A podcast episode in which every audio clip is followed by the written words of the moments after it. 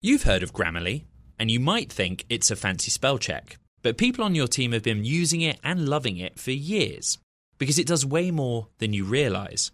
Grammarly is a secure AI writing partner that works seamlessly across apps and websites and can write an instant first draft in a few clicks, not a few hours.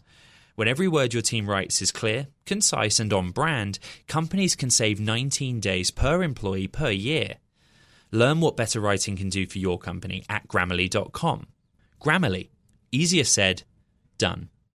The less your business spends, the more margin you keep. But today, everything costs more. So smart businesses are graduating to NetSuite by Oracle. NetSuite is the number one cloud financial system, bringing accounting, financial management, inventory, HR into one proven platform, helping you reduce IT costs, maintenance costs, and manual errors. Over 37,000 companies have already made the move to NetSuite. Now through April 15th, NetSuite is offering a one-of-a-kind flexible financing program. Head to netsuite.com slash earnings right now. netsuite.com slash earnings.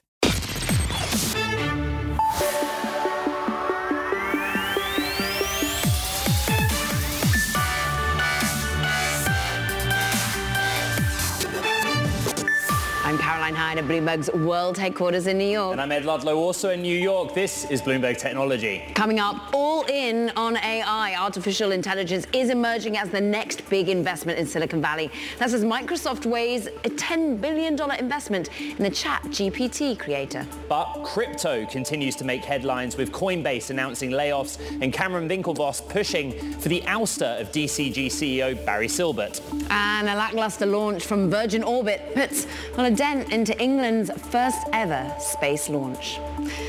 And let's dig into that so much more, Ed, because it was the talk of the town, the talk of the world. There's all eyes on whether Microsoft would put such an enormous chunk of change to work when it comes to ChatGPT.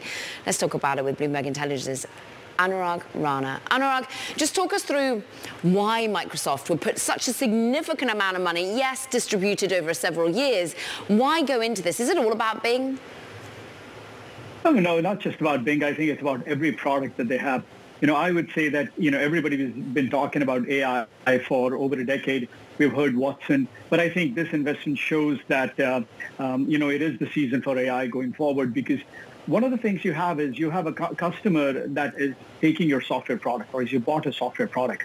Now you got to give something more in return to that uh, particular person to enhance that productivity. And AI or, you know, natural language processing is one way to do it. You know, whether it's sales automation, whether it's uh, email, whether it's um, Office, you can see any software package Microsoft has.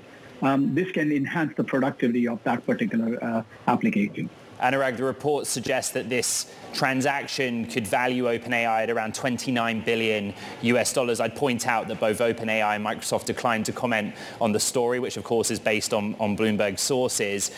Is this chat GPT the next big development in global technology? Is this going to be the story of the year for your world? No, I don't think it's just chat GPT. I think it's a question of um, whether there are certain advancements in AI. You know, it could be natural language processing, it could be vision, it could be other areas as well.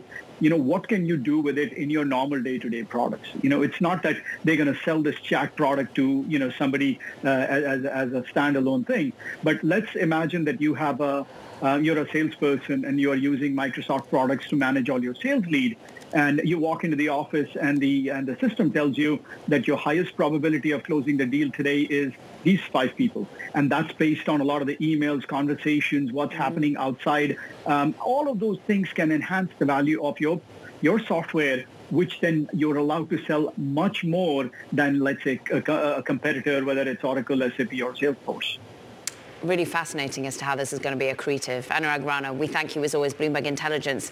Meanwhile, let's dig into whether this is a movement in terms of profitability, whether this is some sort of paradigm shift even. Nico Bonatsos is with us. He's managing director at General Catalyst. And you've been quoted as saying just that, Nico, talking about how this might be some sort of new, new mobile kind of paradigm shift, the move to AI, generative AI. Just talk to us about the opportunities you see. Yeah, hi. Excited to be here. AI has been a lot in the news lately for a few reasons. Uh, there has been a slew of big breakthroughs in the form of foundation models, that combined with all the useful demos that we've seen recently, like ChatGPT or the profile picture generators, have literally captured the imagination of developers.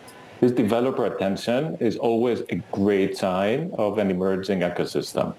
We're seeing that all these models are now attracting also a different and a larger class of builders, more product people. All the previous generations of AI and ML systems before needed a lot of technical expertise mm. that was mostly PhD students that were uh, PhD folks that were working for really big companies in order to create anything right. useful. So now it's very much a question of imagination. And OpenAI is one of the few companies that have been driving this wave of innovation, but we're still in the very early days.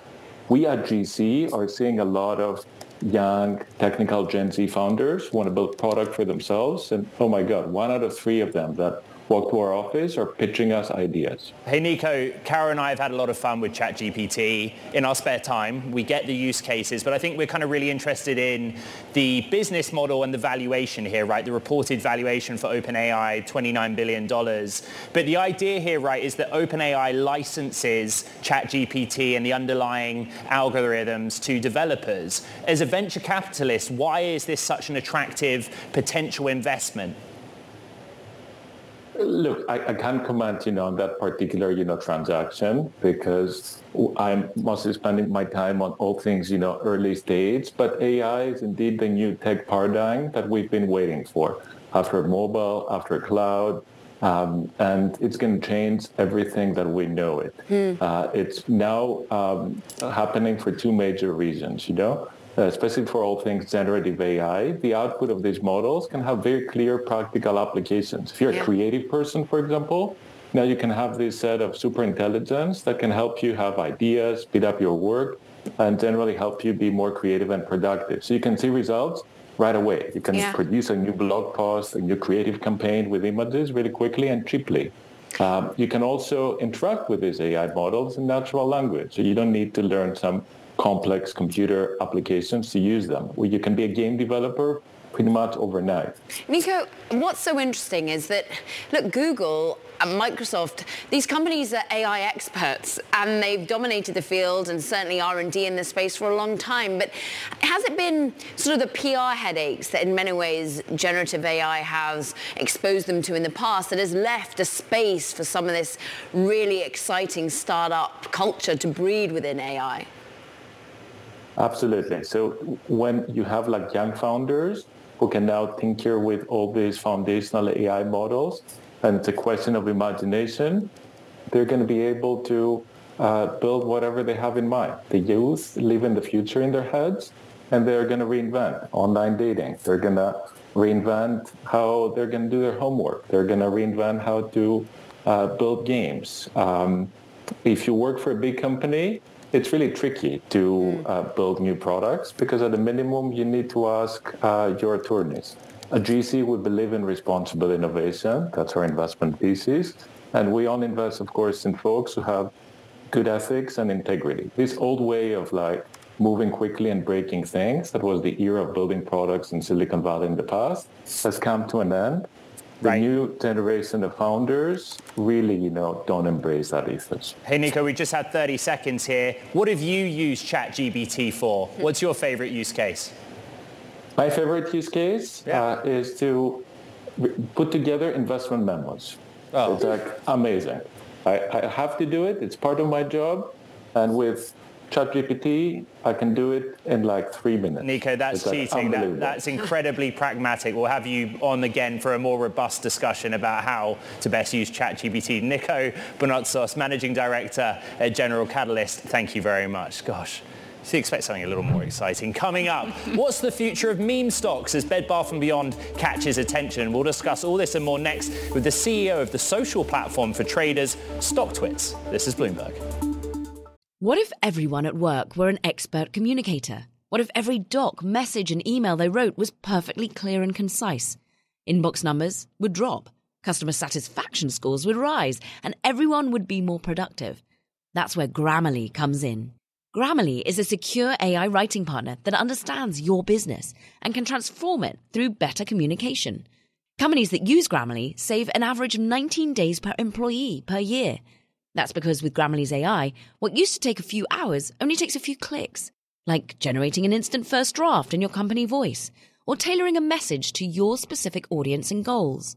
And Grammarly's personalized on brand writing help is built in everywhere your team works across 500,000 apps and websites.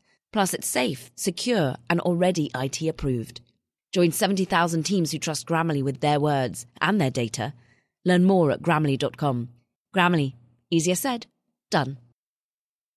Success is more than a destination, it's a path you take one step at a time. It's dedication, it's fortitude, and it's the work, passion, and grit inside of us that comes before all recognition. That's what Stifel has been doing for over 130 years, and it's why Stifel is one of the fastest growing wealth management firms in the country. And Stifel goes beyond traditional wealth management to offer you a full suite of banking services, direct access to one of the industry's largest equity research franchises, and a leading middle market investment bank. Quietly, yet strategically, Stifel has built a company and culture unlike any firm on Wall Street. Because success is the drive it takes to keep pushing. It's the passion to keep investing. It's the best of each of us made better by the best in all of us. And that is where success meets success. Find a financial advisor at stifel.com. That's S T I F E L.com. Stifel, Nicolaus and Company Incorporated, member SIPC and NYSE.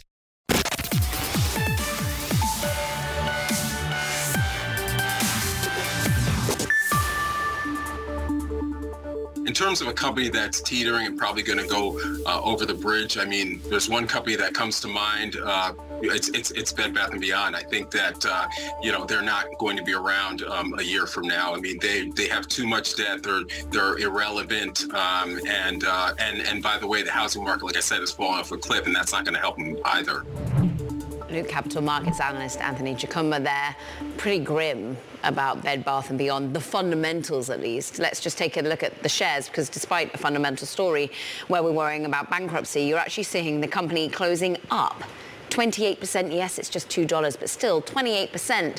And I mean, continues to really rally on the back of, well, meme stock investing. Is it back? Let's ask a man who knows. Rishi Khanna is with us. He's the CEO of StockTwits. It's a real-time social network for investors and traders, six million users no less. And Rishi, we asked our own audience whether they think meme stock trading is back. And no, it would seem we put a poll out to Twitter and overall they said the trend is dead. What are you seeing in terms of a desire to be backing these meme companies again? You know, I think uh, the trend when compared to the context of you know 2021 and the GameStop fiasco of early 21, you know that that that I don't think we'll ever see those kinds of craziness again. But you know the meme stocks, you know Bed Bath and Beyond and others are very much still alive and in, in the world of the trading and investing community that's quite active, uh, they're still there. Um, and, you know, alive and well might be aggressive. I mean, but these, you know, as we just saw in the segment there, Bed Bath & Beyond, there's a lot of questions of whether it will be alive. Um, you know, they, they made their announcements last week around going concerns and, you know, with the wider than expected loss that they posted today and, and kind of the missed revenue expect, expectations, uh, you know, there's a lot of uh, bearish sentiment around there. But, you know, but the community is still actively talking about it, you know, from, um, you know, from our community. Uh, the message volume, you know, in the last few days has been extremely high. Um, and with meme stocks in general, the message volumes have retained for some. So, you know, AMC still finished last year year, 2022, um, as the number one most talked about stock on StockTwits. Uh, it was number one in 2021 as right. well. Uh, so, you know, still around. Um, you know, and, and, the conversations are still happening with these companies. Hey, Rishi, good to see you. We're just showing some of the top stock tickers on your platform, AMC and other kind of known meme stock, Tesla being another one. By the way, I love your jumper. It says for our audience, New York or nowhere. You just sweatshirt, talk- sweatshirt, sweatshirt. Here we go. uh, we just talked about the energy on your platform, right? I look at the headline. When, when do you ever get a headline that says X company ha- headed for bankruptcy and you see a stock jump 28%? My question is, what is it that's driving the energy on your platform? Is it this herd narrative? Is it the idea that there are short sellers there? What is it that is actually causing volume of conversation?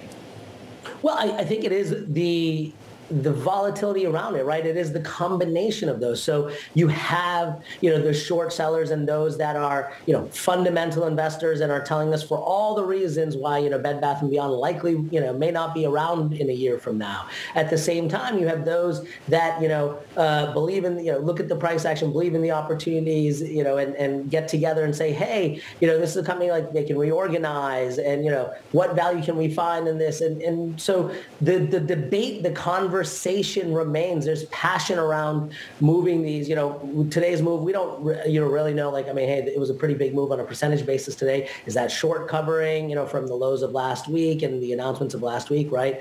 Uh, you know, uh, and with the news finally coming out today, so sell on the news or cover on the news. So, you know, the conversation continues to happen and it's this, you know, discovery process between the bears and the bulls. And while, you know, the bears are very strong right now and, and the sentiment around Bed Bath & Beyond specifically is extremely bearish, yeah. uh, the conversation still happens. The markets are alive, right? People are still trading it. It's, you know, the volumes are there and they're cash tagging. I have to say I didn't realize it. It was you guys. It was StockTwits that came up with a with a cash tag. I'm I'm interested in. We've talked sentiment. We've talked particular names. What was so interesting in all the most active names on your platform was a load of them were EVs, not just Tesla, but ones that are based out in Asia and Vietnam, some smaller known companies. Is the trend going to be EV? Is it going to be AI? Can you see the beginning, the pickups in certain narratives? You know, we uh, we are speaking of AI, right? And I just saw the segment on ChatGPT, fascinating. Um, though I've also only used it for boring things thus far. Um, but uh, but you know, I, I, think you you look at that, and for us, actually, we're that's an area that we want to invest in to try to help us understand better, even all the data and the and the content that we have underlying it. You know, we have our sentiment analytics and some of these other things, but you can definitely start to see trends. You know, maybe not far ahead, but you know, in some cases you know, a, a, little bit ahead of than what, you know, kind of the maybe mainstream media picks up on. Um, and, you know, EVs are a very interesting space because EVs, a lot of them went public through SPACs. SPACs have a large retail community around them. And so there's a lot of passion around the EVs. Obviously, you have Tesla, which is, you know, kind of the godfather of not only just all, you know, stocks, but the EV world. Mm. But yes. then, you, know, you have your Mullens and your Lucids and, you know, uh, your Fiskers, et cetera, et cetera. And, you know, we have we have CEOs from them. Some of these, I believe the CEO of Fisker is active on StockTwits. Um, but, uh, you know, these these companies have really robust followings and highly engaged followings, maybe because they got in at the SPAC or maybe because, hey, I love Tesla and I hate Mullen or I love, you know, what, you know, the, the next, you know, product to come out of uh, Fisker. And so, you know, I think that's going to, you know, destroy Mullen or whatever the case may be, right? Um, and so these are very retail driven stocks. I think just, you know, the genesis of a lot of them coming out of the SPAC world being very SPAC uh, retail driven. Um, and so you will continue to, I do think in 2023, we'll continue to see a lot of conversation around the EV world. I think you know there's a lot of interesting things that are going to happen in the EV space. We're going to see if you know what happens with Tesla, and, and that's going to be a I think bellwether for the conversation there. But um, uh, there, yes. you know, uh, I, I, don't know that AI has really made it into um, the kind of public stock and public market zeitgeist, right? You know, I, I, don't know. There's not a lot of companies you'd trade on there. Well, hey, Rishi, when, when that moment happens, though, come back on the show and, and let us know because we're trying to stay on top of trends. And this is the new era of markets engagement. That's Rishi Khanna there, CEO of the social platform StockTwits. It's not the only social platform in markets in the news. We'll cover that later on. Thank you very much.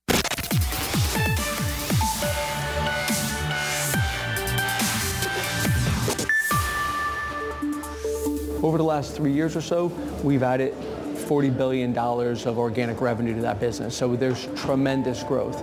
And in part, it's through innovation, and you articulated an example, a digital formulary, or the evolution of our virtual care capabilities, and taking virtual care not just to triage an urgent care event, but actually to coordinate behavioral health services or virtual primary care from that standpoint. So we see tremendous interest, adoption for those services.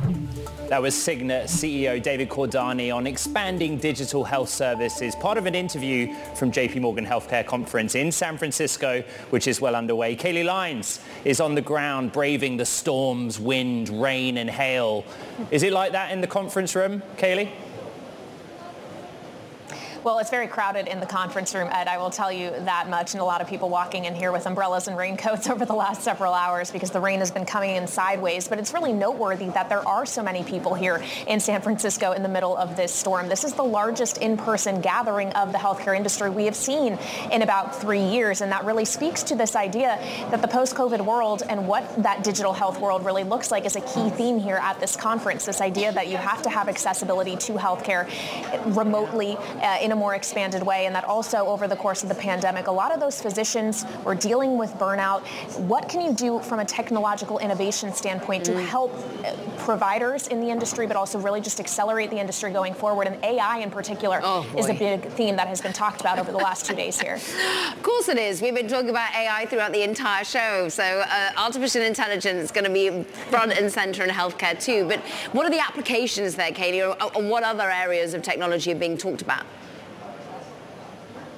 Well, on the AI front, you are seeing some deals to help uh, existing companies accelerate their footprint uh, in that way. BioNTech actually today announcing a $684 million deal to buy InstaDeep, which is a UK company uh, really based on AI. You're seeing some other deals actually taking shape as well. Granted, they're relatively small. We've only seen about a few billion dollars worth uh, announced over the course of this week, but this is still an industry that has been very starved for deals over the last year. In 2022, U.S. healthcare companies had 43% fewer fewer deals announced than in 2021. For biopharma, it was the lowest in number since 2013. So we're really looking to see if there is kind of a pickup in that deal-making appetite in 2023. Hey, Kailey, I think I'm right in saying you spoke to the CEO of Novavax, right? What was the, uh, what was the takeaway? Well, it's really for that company how they capture more share of the endemic market. Since during the pandemic, they were a bit behind on their pure COVID vaccine. But we had an interesting conversation around pricing now that that is going to be shifted to the commercial market. Just take a listen to what he said about his expectations. I think Pfizer and Moderna have set the stage, and I think it, they, what they've set it at a reasonable level. If you look at what the cost-benefit analysis is for, for that type of pricing, uh, I think it's reasonable. And, and, there's always a discount from that 120 to $130 range, and each company will find its own way. So it's really going to be a conversation about what that private pricing looks like. Frankly, what the appetite for COVID vaccines will still continue to be as we get further and further out from the most, most acute stages of the pandemic and how these companies reinvent themselves in a post-COVID world as well. Maybe an area we can, despite a recession, continue to be optimistic about. Certainly healthcare, so many applications. Bloomberg's Katie Leinz, weathering it out there in San Francisco. We thank her for it. Stay well. Keep drying.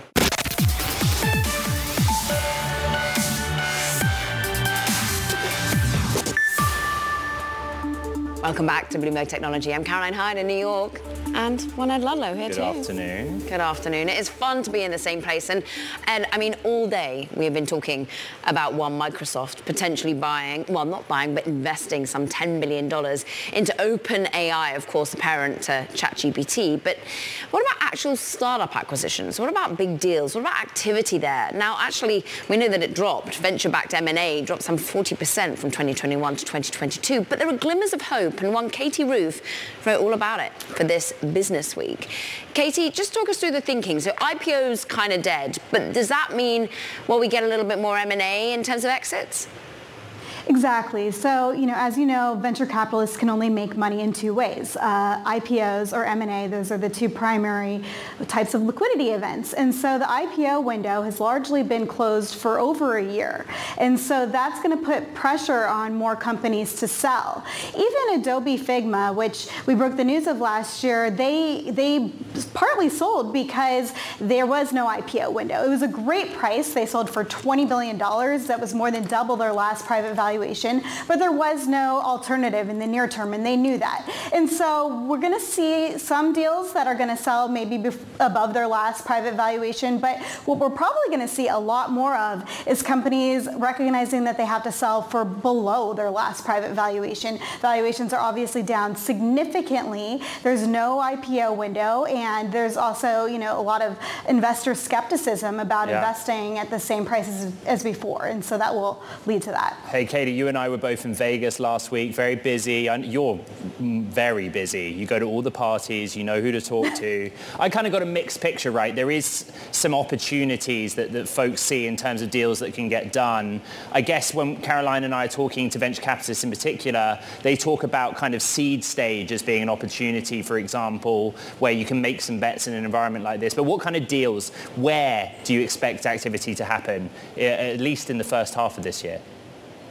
Sure. Certainly investors who invest early are less phased by uh, the difficult exit environment because they have a longer term um, outlook. But uh, for companies that um, are growth stage, they're going to have to be more open to uh, potential buyers. There's 1,200 unicorns on paper, and um, you know that that's too many in this environment. And so we're going to see more consolidation. I'm hearing maybe fintech is going to see, you know, there's maybe too many payments companies, and they're going to have to consolidate. I always hear that about cybersecurity, and um, you know, I think we're going to see a few different types of startup acquisitions. We're going to see strategics recognizing they can get a lower price than maybe they could have last year or the year before for some of these companies. We're going to see um, you know, unicorns buying each other. And then we're also going to see private equity firms buying private companies that are venture backed, maybe they see slowed growth, but they see some potential there to help fix them and, and, help them grow into bigger businesses.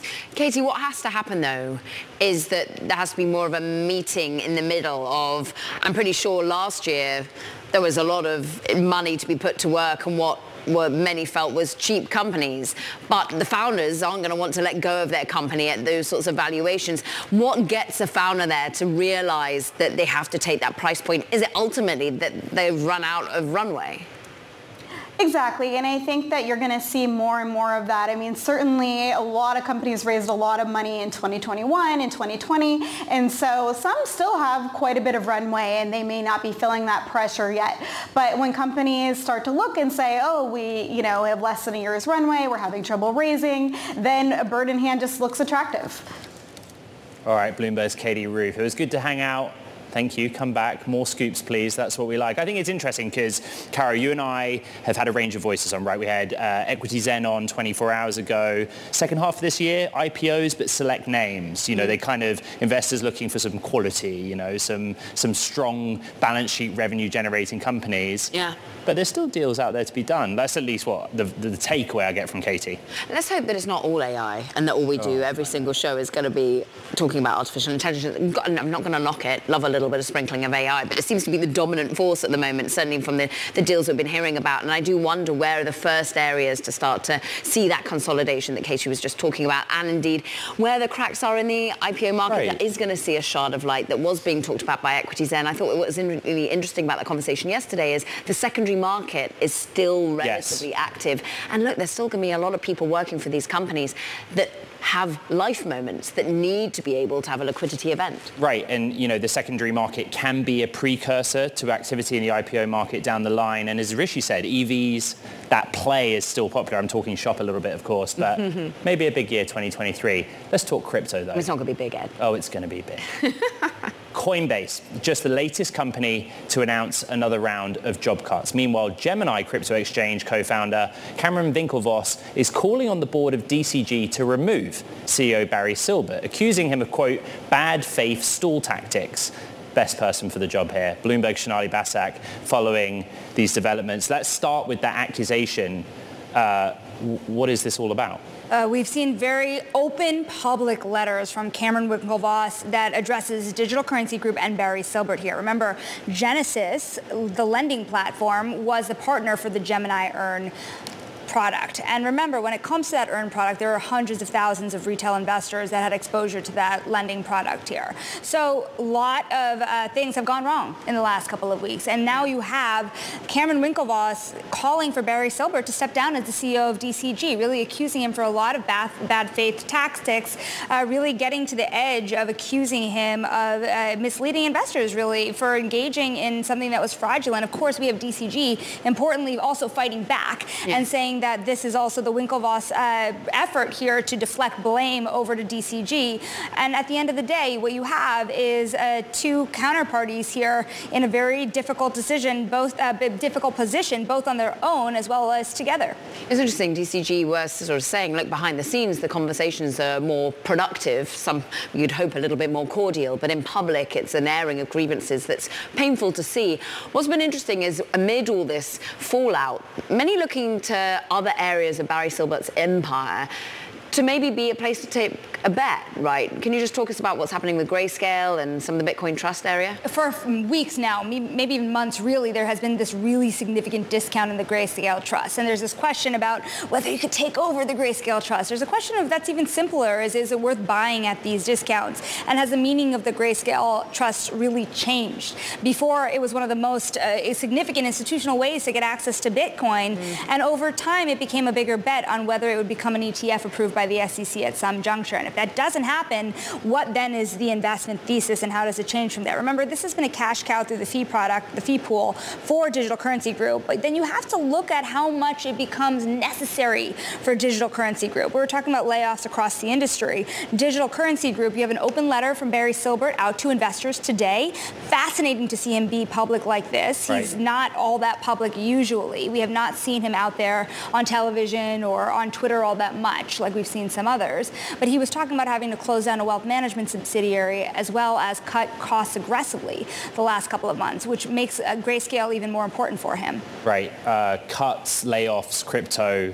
Those are the headlines right now. Let, us talk about Coinbase, another round of layoffs, the latest round of layoffs. What do we know about this particular round of layoffs? I, you know, one thing to look at is how investors have reacted to it. They reacted very positively today, and not just investors. You have also sell-side analysts also reacting pretty positively towards this because they believe that it will cut expenses significantly enough for Coinbase. Well, we see it on the screen, right? The stock up 13% in the session on Tuesday, yeah. 30% over a two-day basis. So you're right, positive reaction. Very positive reaction here, and the idea here is, will this help them reduce expenses enough to make it through through the rest of this crypto winter, this huge downturn, this downturn in trading volumes that we're seeing. Now, the question then becomes for Coinbase and all of them is what does this mean for the product set that they're building? Mm. Uh, do they still, uh, are they able to remain competitive here and offer new innovative things when you're watching these uh, massive, massive headcount reductions? Now, interestingly,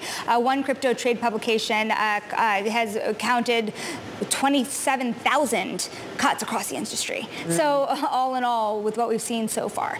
So we really definitely have a, a lot of pain out there. And at the, if hundreds of people over at Coinbase, in addition to hundreds before, the reality of it is even places that are growing, you take Galaxy Digital, they cut 15% of their headcount. They think they're going to end up gaining a lot of that back through acquisitions later. Mm. So what do these cuts really mean in terms of how they build through this cycle?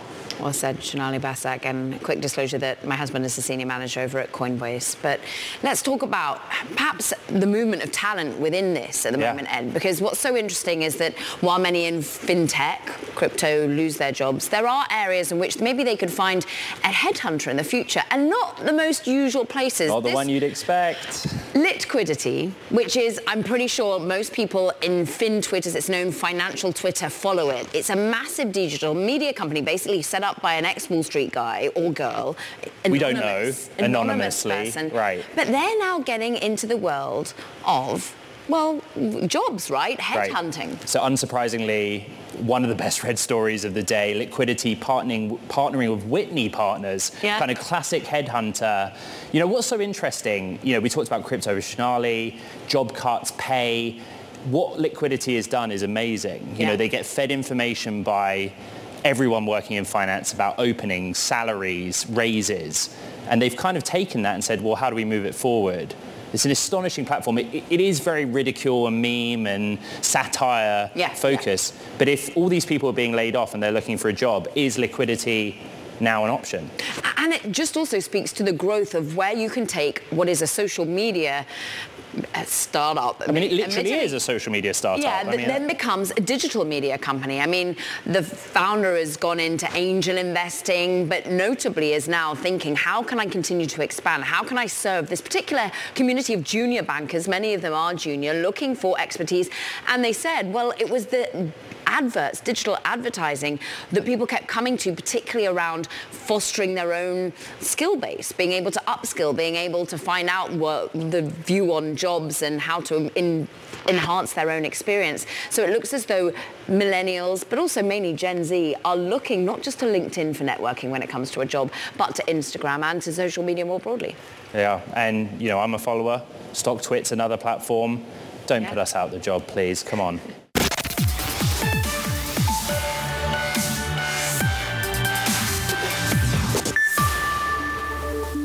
So I want to take a look at some of the tech names that rely on advertising for revenue, right? 2022, this kind of pivotal year where we had the war in Ukraine, that dented the confidence of advertisers in Europe. We had changes in the industry. Elon Musk buys Twitter, and you can see on the chart behind me the kind of state of play for what analysts think we end 2022 in in terms of sales. Of course, we're waiting for those earnings reports from the last three months of the year, but we're also thinking about how market share might change, how the world of advertising has changed, because because consumer trends have changed. This is data from Bloomberg Intelligence, forecast for 2022 on kind of where market share lies. Alphabet largely through Google search, but don't forget YouTube kind of dominates in that tech space away from traditional tech. This data excludes China, by the way, where there are many other players when it comes to search and domestic products. Then you look at Meta, that comes up a big second. Well, is that going to change? There are names out there on Wall Street that see Meta as a top pick for 2023 because we're coming off a low base and we might see a rebound and then there's the optimists that look at Amazon and say that's a sleeping giant when it comes to ads. I think it's really interesting to take this as an inflection point, 2022 to 2023, because that's the snapshot of the year as a whole. But what we know in those final three months of the year going into the first half of this year, that data, Caro, is changing. And actually, we might see some new names emerge and some legacy names suffer as the advertising space changes. And the advertising space so richly changing in terms of players, not only with, well, the TikToks, which keep on taking market share, but also the fact that TV is getting into the space, the Netflix of this world, some other key advertising space that Amazon's now owning. Pleased to say a great story written by Alex Barinka is on .com and on The Terminal today. Sarah Frier, of course, one of the key tech editors, going to join us to talk through all of this and the movements within Meta and various other social players today. Just talk to us about the changing of the guard and how much people are anticipating this for 2023? Well, for the first time in 2022, we've seen that Meta and Google together are less than half of the overall digital ad market, according to Insider Intelligence. And that has not happened since 2015. And they, they expect that share to continue to erode as we go into 2023 and beyond. And that's due to a number of factors you mentioned, the, the rise of, of more options on TV and with e-commerce players like Amazon, and I should mention mentioned Walmart as well, um, but it's also because of some of the challenges in the market. Um, beyond the skittishness due to Ukraine and other economic factors, you've got the fact that their ads simply aren't as effective anymore because Apple has instituted some some tracking changes so that they can't get as much uh, as much personal information to target those ads effectively. So the same ads are not as useful to advertisers, so they've been looking for elsewhere to put their money. Um, so so that's been really difficult for these big players um, who at the same time are under under scrutiny by regulators, uh, especially for antitrust and um, privacy. So it's it's going to be uh, different going forward. They may not be this this big scary duopoly that the regulators have been telling us about for so long. Um, that share may erode, and we may see players like Amazon and Netflix and TikTok take up more. You were just talking about sort of the data that a lot of, has sort of disappeared from the likes of Meta, the ability to track certain people given Apple's changes. But also, there's some self-regulation going on, perhaps, as well, as to who they target, how they target them. There's a great piece by Kurt Wagner today about teenagers' gender and whether or not that can still be thought of as a data piece for advertisers and marketers, and, and now they're not going to be able to look at that. Well, Meta's trying to improve the way that it, it manages teens on the platform after, after a, a lot of scrutiny. We've heard a lot about mental health online um, and how Instagram in particular has been affecting teen mental health. So they, uh, in, in part because of a lot of this pushback from advocates and regulators, they have been reducing the ad targeting capabilities for teens. So gender is one of those categories. They also um, m- reduce the ability to target teens based on their past behavior. And, and that's all a, an attempt to try to make their internet experience a little bit safer. Uh, and they didn't go directly into whether there was a particular catalyst, but I really think that it's been a theme for Meta over the past few years that they realize that the the way that young people are um, are operating on their app is a matter of, of great concern to to parents and regulators, and they need to do something about it. All right, leading our big tech coverage out of San Francisco, Sarah Frier, thank you so much. Now, coming up, what happened at England's first space launch, the UK's first space launch? Had a mid-flight mishap. Smooth takeoff. You can see it there. We'll explain more. Trust me. That's all next. This is Bloomberg. What if everyone at work were an expert communicator? What if every doc, message, and email they wrote was perfectly clear and concise? Inbox numbers would drop Customer satisfaction scores would rise and everyone would be more productive. That's where Grammarly comes in. Grammarly is a secure AI writing partner that understands your business and can transform it through better communication. Companies that use Grammarly save an average of 19 days per employee per year. That's because with Grammarly's AI, what used to take a few hours only takes a few clicks, like generating an instant first draft in your company voice or tailoring a message to your specific audience and goals. And Grammarly's personalized on brand writing help is built in everywhere your team works across 500,000 apps and websites. Plus, it's safe, secure, and already IT approved. Join 70,000 teams who trust Grammarly with their words and their data. Learn more at grammarly.com. Grammarly, easier said, done. Success is more than a destination, it's a path you take one step at a time. It's dedication, it's fortitude, and it's the work, passion, and grit inside of us that comes before all recognition. That's what Stifel has been doing for over 130 years, and it's why Stifel is one of the fastest growing wealth management firms in the country. And Stifel goes beyond traditional wealth management to offer you a full suite of banking services, direct access to one of the industry's largest equity research franchises, and a leading middle market investment bank. Quietly, yet strategically, Stifel has built a company and culture unlike any firm on Wall Street. Because success is the drive it takes to keep pushing. It's the passion to keep investing. It's the best of each of us made better by the best in all of us. And that is where success meets success. Find a financial advisor at stifel.com. That's S T I F E L.com. Stifel, Nicolaus and Company Incorporated, member SIPC and NYSE.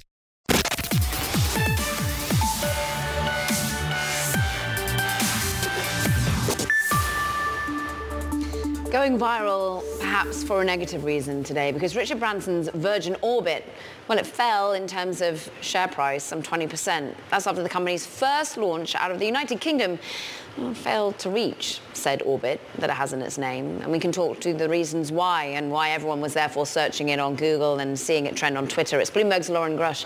She covers space for us. And clearly the share price speaks a lot of words here. It did not go as planned. No, it did not. And, you know, unfortunately, it's it did look as if it was going to go as planned. The way that Virgin Orbit launches, it's not what you typically think of as a rocket launch where the rocket takes off from the ground. They do an air launch style. So what they how they get into space, they have a 747 modified plane called Cosmic Girl, which carries their rocket LauncherOne underneath its wing. That plane took off as planned from Spaceport, Spaceport Cornwall. It reached its uh, intended drop zone. It reached the target altitude for yeah. dropping the rocket, and then it ignited that engine. Everything looked fine, and then something happened mid-flight. We don't exactly know what yet. But it didn't reach orbit. It did make it to space, but not to orbit. Yeah, I mean, this was supposed to be a key moment for the UK space industry, right? The, Cornwall, Newquay, it's like the surf mecca for, for the UK. The UK was ready. The UK Space Agency, which I imagine hasn't been that busy for a while, was sort of really excited. What has the response from, from the company been? Because this was only their sixth attempt at launching with the Boeing 747 mechanism, right? Four successes, mm-hmm. but this is their second failure. I'm trying to understand what went wrong. I think we're all kind of trying to understand it uh, as well. I think we, as the company has stated, something went wrong during the second stage booster ignition. Um, and if you were watching the live stream last night, there was some funky data coming in. Uh, it looked as if the rocket was trending in a wrong direction. However, the live stream hosts were uh, saying that everything was going well. The social media, the Twitter account was tweeting out that oh, they had yes. actually reached orbit. But then we learned, you know, that was a premature tweet, and they oh. actually ended up deleting that tweet once they found out that that was incorrect. So it's still really unclear what happened. All we know is that the, all nine payloads were lost, and uh, they're going to be doing an investigation to really figure out what happened. Hey, Lauren, irrespective of, of, the failure, what was 2023 due to be for, for Virgin Orbit in the UK? Were there any kind of big milestones they were hoping to hit? Well, they were definitely looking to uh, increase their flight cadence for sure. That's one of the benefits that they tout with this air launch method is that they're able to be more flexible in where they launch from. All they really need is, you know, the right runway and then they can, and the right airspace and they could potentially launch from a number of new locations. Plus, this was the first time they had launched outside of their normal uh, launch facility in Mojave, California. So it was a big, it, and, and you know, because of the, the national yes. pride associated with it, there was a, a lot of a big spotlight on this launch. But uh, so unfortunately, a lot of people did see it go awry. Right. So it's unclear if Virgin Orbit is going to be able to expedite its launches as it as it intended. However, it did only make it to orbit twice last year, so right. it's not a, not a high bar to clear. Yeah, a lot of dashed hopes, I'm afraid. Bloomberg space reporter Lauren Grush, thank you very much, Caroline. Yeah, I mean, a knock for anyone in Cornwall. We still love you. Meanwhile, that does it for this edition of Bloomberg Technology. Be Wednesday, Ed. We've got some great conversations. We're diving into crypto that little bit more. Solana's head of strategy is going to be here in the studio. Hey, hit our podcasts, iHeartRadio, Spotify, Apple. This is Bloomberg. Hi, everyone. I'm Paul Anka. And I'm Skip Bronson. And what happens when two old friends take their decades of experience in the business and entertainment worlds and sit down with our buddies? You get Our Way, a brand new show from iHeart Podcast where we chop it up with our pals about everything under the sun. This is our podcast, and we're going to do it our way. Listen to Our Way on the iHeartRadio app, Apple Podcasts, or wherever you get your podcasts.